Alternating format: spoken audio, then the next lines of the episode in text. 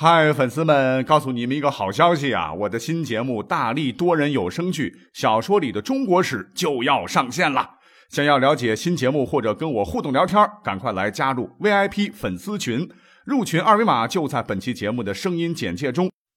你也可以添加我的小号，拼音大历史加 606, D-A-L-I-S-H-I 606, 然后拉您入群，我在那儿等你。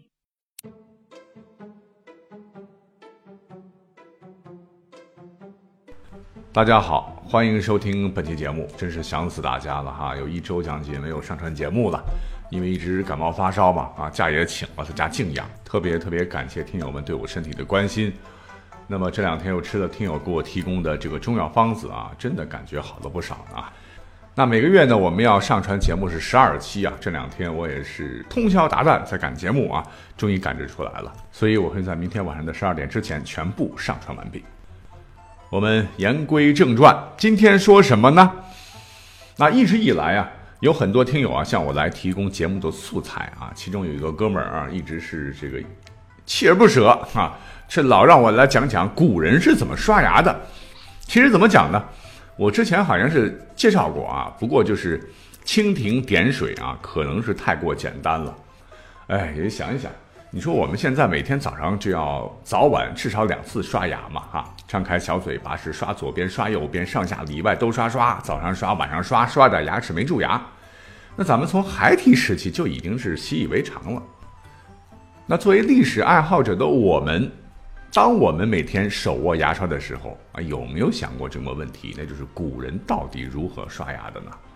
其实这位听友提的挺好的啊，我们不应该觉得这个题不小就不做。应该本着一个探索的精神哈，把这件稀松平常事给整明白了。但我保证今天的内容真不少啊，因为这里边体现着古人的大智慧。这样吧啊，我们就先来看一看，没有发明刷牙工具之前，我们的古人们是如何来清洁口腔的吧。那么找了找很多资料了哈，首先在《诗经·卫风·硕人》当中有句话讲得很好，是形容美女牙齿的哈，要牙齿齿如护膝，什么意思？就是形容牙齿要整洁洁白，牙齿要如护子儿白又齐，这个护膝就是护瓜的子儿。那么也看出古代其实对于牙齿的这个清洁啊健美跟现代人一样，要求都是蛮高的呢。既然有这么高的要求啊，怎么能够让自个儿有一口洁白健康的牙齿呢？哎，古人真有招。在儒家经典《礼记》中就曾说啊，说鸡出名，咸于漱。而且在古代孙思邈著的这个《备急千金药方》当中也说啊，每旦以一撮盐内口中，以暖水寒，口齿劳密等等。那个时候的人们已经就有了漱口的习惯啊，在几千年前用盐水、浓茶呀或者酒啊，然后当漱口液，哎，这都是古人们在生活当中积累出来的宝贵经验哟。其实我们现在分析一下，真的很有科学性啊。你看盐，它呢具有清洁杀菌的功效，而且茶水本身就有这个脱牙垢的功效嘛。酒那更别说了，酒精可以干嘛呢？不是也有杀菌作用吗？那么尤为一提的是啊，差不多就是刚才提到的那个时期吧。你知道另外一个文明这个古罗马当时他们是怎么漱口的吗？啊，他们当然也含东西了，但肯定不是盐，不是酒，不是茶叶。那茶叶他们那没有啊。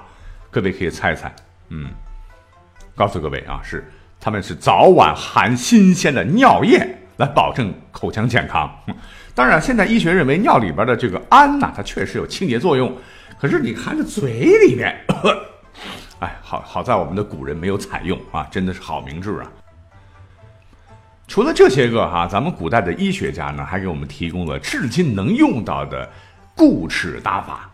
真的非常有效果啊，你可以好好听听。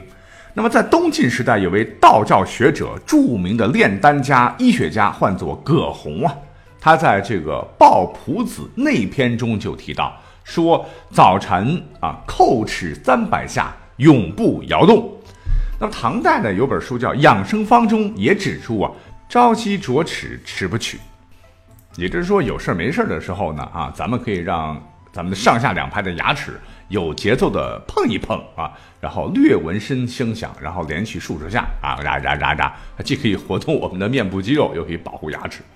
哎，这也是经过现代科学证明的啊，这种叩齿的方法可以产生生理上的什么良性刺激，促进牙床牙龈的这个血液循环，改善牙龈组织的营养，使牙齿呢变得坚固而有光泽，并且延缓老人的牙齿松动和脱落。那对一些这个有牙病的患者来讲呢，也是很好的辅助疗法哦。那除了上面讲的这个漱口啊、牙齿操啊，古人呢当时还发明了一些工具来清洁牙齿。咱们现在不是要常用牙签、牙线什么的吗？那么在西晋官员一个文学家东吴丞相陆逊之孙陆云那里呢，我们可以找到答案。那陆云当年给他哥陆机曾经写了封信，这信里边就有牙签的最早的记录啊。信中说：一日行曹公器物，有剔牙签，今以一枚计凶。那咱们现在的牙签好像很便宜，都是几块钱一包了啊，啥材质都有啊。那时候估计这个牙签可是个稀罕物啊，给自个儿的亲哥哥啊只寄了一根啊，足见得这个牙签不便宜。那么这里边的牙签呢，只是最早记载了啊，具体什么形制材料不可考啊，但是据我猜想，肯定得是名贵的材质，比如说犀牛角、大象牙制作的啊，专供贵族使用的物件。虽然说啊，这是最早见于史册的牙签这两个字的由来，但是啊，类似牙签的这个清洁工具可能比晋朝还要早得多。为什么呢？根据1976年在江西南昌市发掘出的这个汉代三国东吴时代的高容墓葬发现，这个殉葬品当中啊，竟然有一个金制的两端分别为耳挖勺和小羊脂的龙形器物。这小羊脂是龙的这个尾部啊，圆形，这个末端尖。那据研究者考证，认为此墓主人生前是用它来剔除齿间食物残渣的口腔清洁用具。那这也可以被认为啊，是现在使用的牙签的一个雏形了。那么这些个都是保持口腔清洁的小工具。但是真要按照这个题目来讲，就是说起刷牙来啊，据考证，大概是在隋唐五代的时候就出现了雏形，不再只是漱口啊，用牙签抠抠了。那为什么史学家就这么确定就是在这个时期呢？哎，各位应该知道啊，咱们甘肃敦煌有个莫高窟啊，据考证，在莫高窟里边呢有一个晚唐时期的一幅巨幅壁画，这名字起得很怪啊，叫劳度插斗圣变。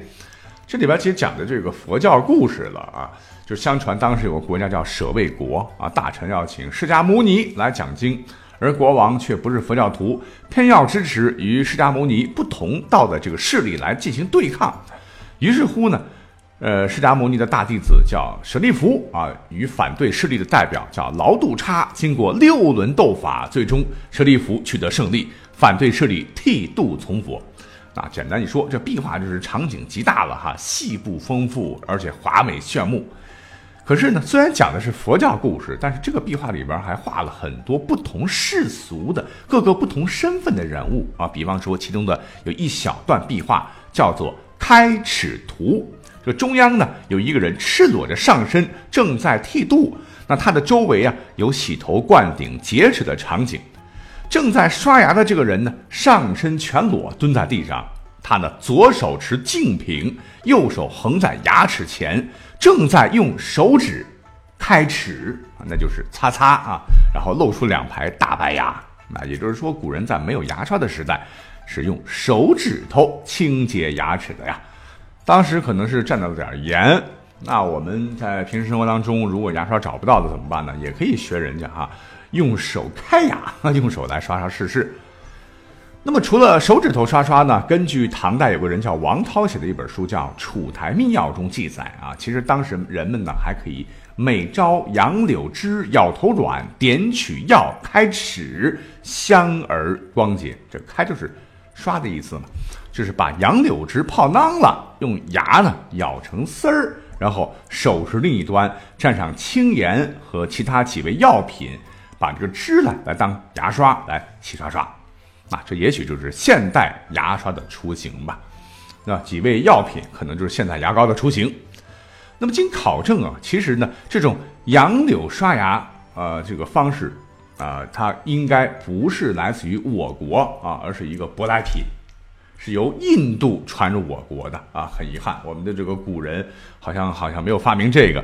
那么有人认为呢，它可能与这个佛祖释迦牟尼给弟子传授卫生有关。那在这里我可以讲一个这样一个传说故事了传说这个释迦牟尼佛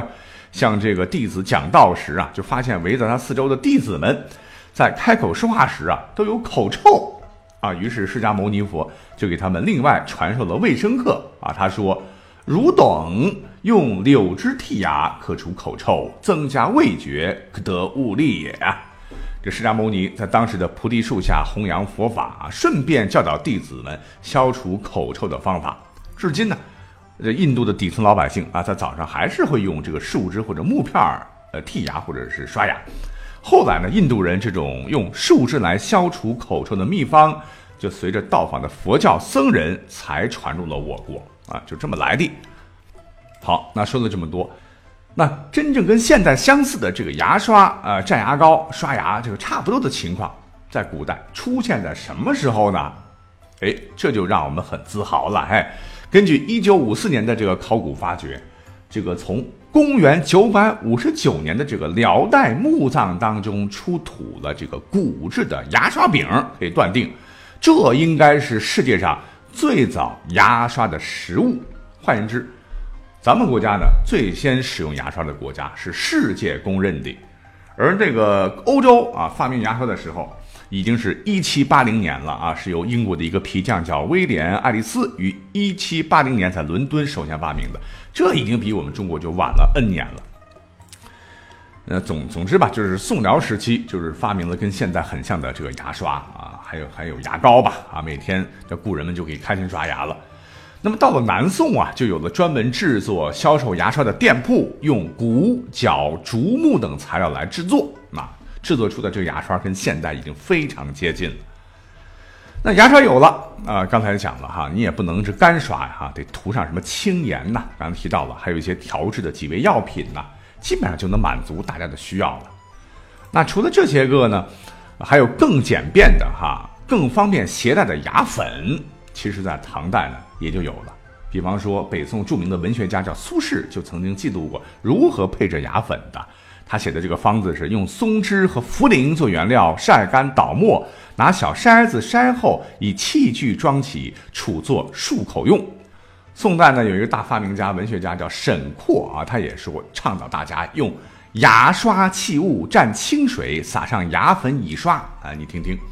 多高级啊！所以你别看古代好像这个生活条件没有咱们现在这么丰富好像挺艰苦的，但先人们为了清洁牙齿竟然把刷牙玩出了这么多的花样，真是让我们大开眼界，不是吗？好，感谢各位的收听，我们下期再会。